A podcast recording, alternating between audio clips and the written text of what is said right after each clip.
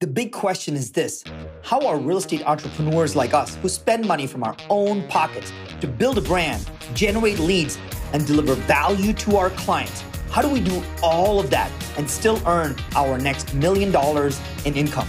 If you want proven secrets to get to your next million, keep listening. If you want it faster, go to kingstonlane.com forward slash secrets. Welcome to the Kingston Lane Podcast. All right, I want to talk today about advertising a little bit. I'll give you guys some insights of uh, what I learned on a call I was having with an agent yesterday, just kind of brainstorming what their marketing funnel looked like and some interesting things that we can do to help scale their business through uh, you know revenue systems and all that fun stuff. And it reminded me of uh, when I was in radio advertising. This was you know 15 years ago, Clear Channel Radio. I had a lot of car dealerships that I worked with, and I won't name any specific ones. This was in Phoenix, Arizona.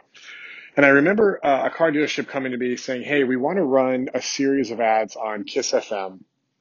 We're looking for a specific type of car buyer and we want to, uh, you know, attract them to a specific type of car. What are your thoughts? So we kind of sat down and we strategized and we talked about the avatar and, you know, what are the features of the car? And we get through the whole process and you know, one of the guys at the dealership just completely cuts me off. He says, no, no, no, we're not going to do that. We're going to, we're going to go with a tried and true. This has always worked. We're going to, we're going to do this over and over again. And, and uh, maybe we'll try your idea later. Now, full disclosure, I don't know if my idea would have worked any better than theirs at the time. It was just my idea at the time.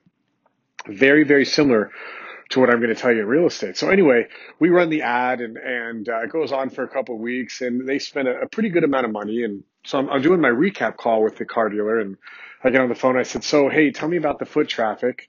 Uh, how did it look? And, you know, we ran this promotion and that promotion. How did those pan out? And, uh, what do you think we can do better and what worked well? And it was just silence.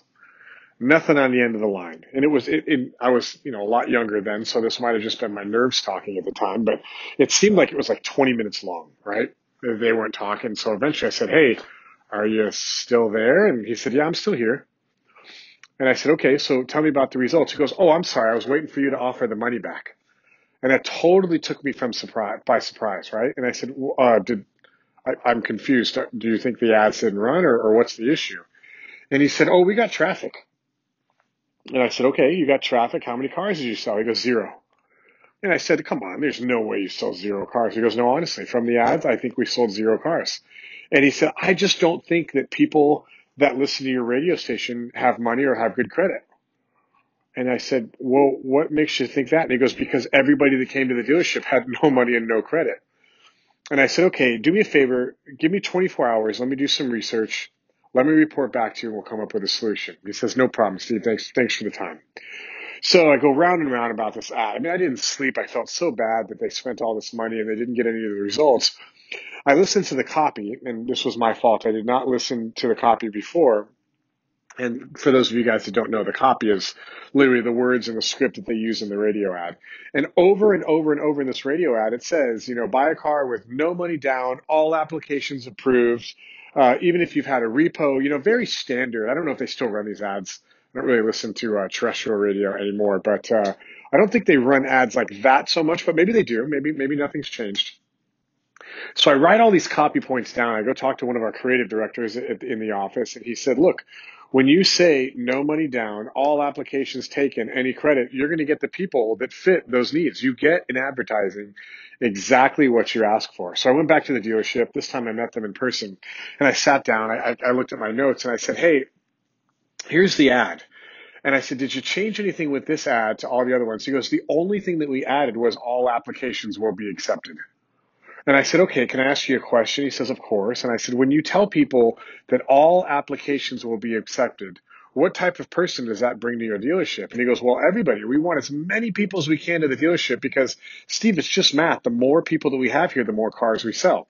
And I actually agree with that mentality. The more people you're in front of, the more you'll sell. I, I totally think that's true. But if you're, if you're not qualifying who those people are, you have less people to sell for. In his case, he said, hey, if you don't have any money, and you don't have good credit, uh, we'll sell you a car. And it, you know, in that time, I don't know if the t- times have changed now. They may have, but in that time, they didn't have the ability to do it. If somebody went to them with no money down and a 510 FICO score, they could not sell a car. They had to have at least a little bit of money down. Now, if somebody walked on the dealership with a 750 FICO, They could they could roll the entire amount of the car into the loan, right? Their, their credit's good enough they could do that. But they were asking for some qualifications that weren't possible. Let me fast forward to the real estate example. I'm talking to an agent yesterday, and the agent says, Steve, I'm running these Facebook ads. Uh, he was doing this on, on his own, and he goes, I'm getting all these leads, but everybody's just looking, or they don't have any money, or, or, or, you know, they're just bad leads. Facebook doesn't work in my market. And I said, can you send me the screenshots and the copy around what you're doing? And instantly when I said that, I'm like, oh my gosh, like I remember having this exact same conversation 15 years ago. So he goes, yeah, no problem. I'll send this to you. So he waits a little while. End of the day, I think this was late last night. The conversation was actually a couple days ago. I got the ads yesterday, not the conversation. So I looked at the ads and the ads all over the place are, you know, no money down pro, uh, um, loan programs, first time home buyers. Uh, and they talked a lot about the mortgage payment, not the price of the house the ads were actually written very well. He, he got really good click through rates. He got a decent amount of leads. And he actually had a lot of people that wanted to buy homes, but they, they just weren't set up for success, right? Again, same type of thing, low credit scores. And it wasn't the issue that they didn't have any money. The real issue was, is they weren't making money.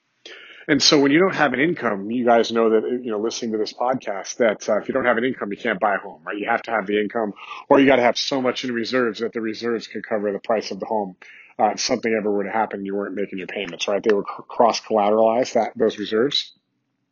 So I told him, I said, hey, you know what you asked for is a bunch of people that you said you could sell homes to that couldn't afford them, and and those people did show up. So the ad, in fact, did work.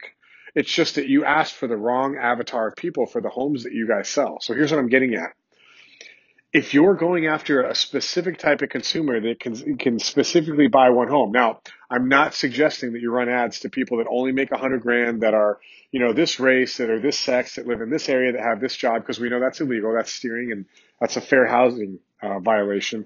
But when you use specific pieces of copy in your ad that identify one type of clientele to a housing sector that they can't afford, you're always going to have a, a, grinding process of people that want a specific home that can't buy it. So the next time that you run ads, I'd ask yourself a question. Does this ad speak to the person who I'm looking to work with? And again, I don't mean like a, a six foot five male who rides a horse and loves baseball. I don't necessarily mean that. I mean, like, am I calling out in the ad the right type of client for the type of market that I serve, right? Am I marrying the, the, the ad demographic with the types of homes or the areas I home of homes that I sell. And if I am, you know, you may find that your cost per lead goes up. You may find that your reach goes way up. But what you also will find is that the people that reach out to you that respond well to your advertising, they're actually farther along the funnel than somebody who's what we call top of the funnel, which is unqualified, no money, not ready to go. They're in a lease. They're, they're just nowhere close to being ready to buy a home.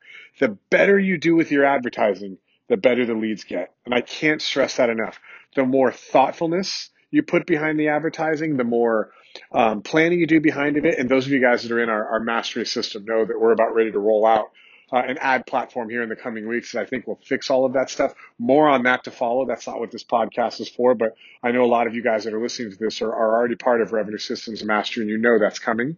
So for those of uh, you that are in that platform, you know we'll solve that. For those of you that we call like do it yourselves or you enjoy running the ads or you like to do all that process, really take a deep look at who's going to resonate with this post and do I make it super easy for that person that resonates with this post to take action on what they want to take action on.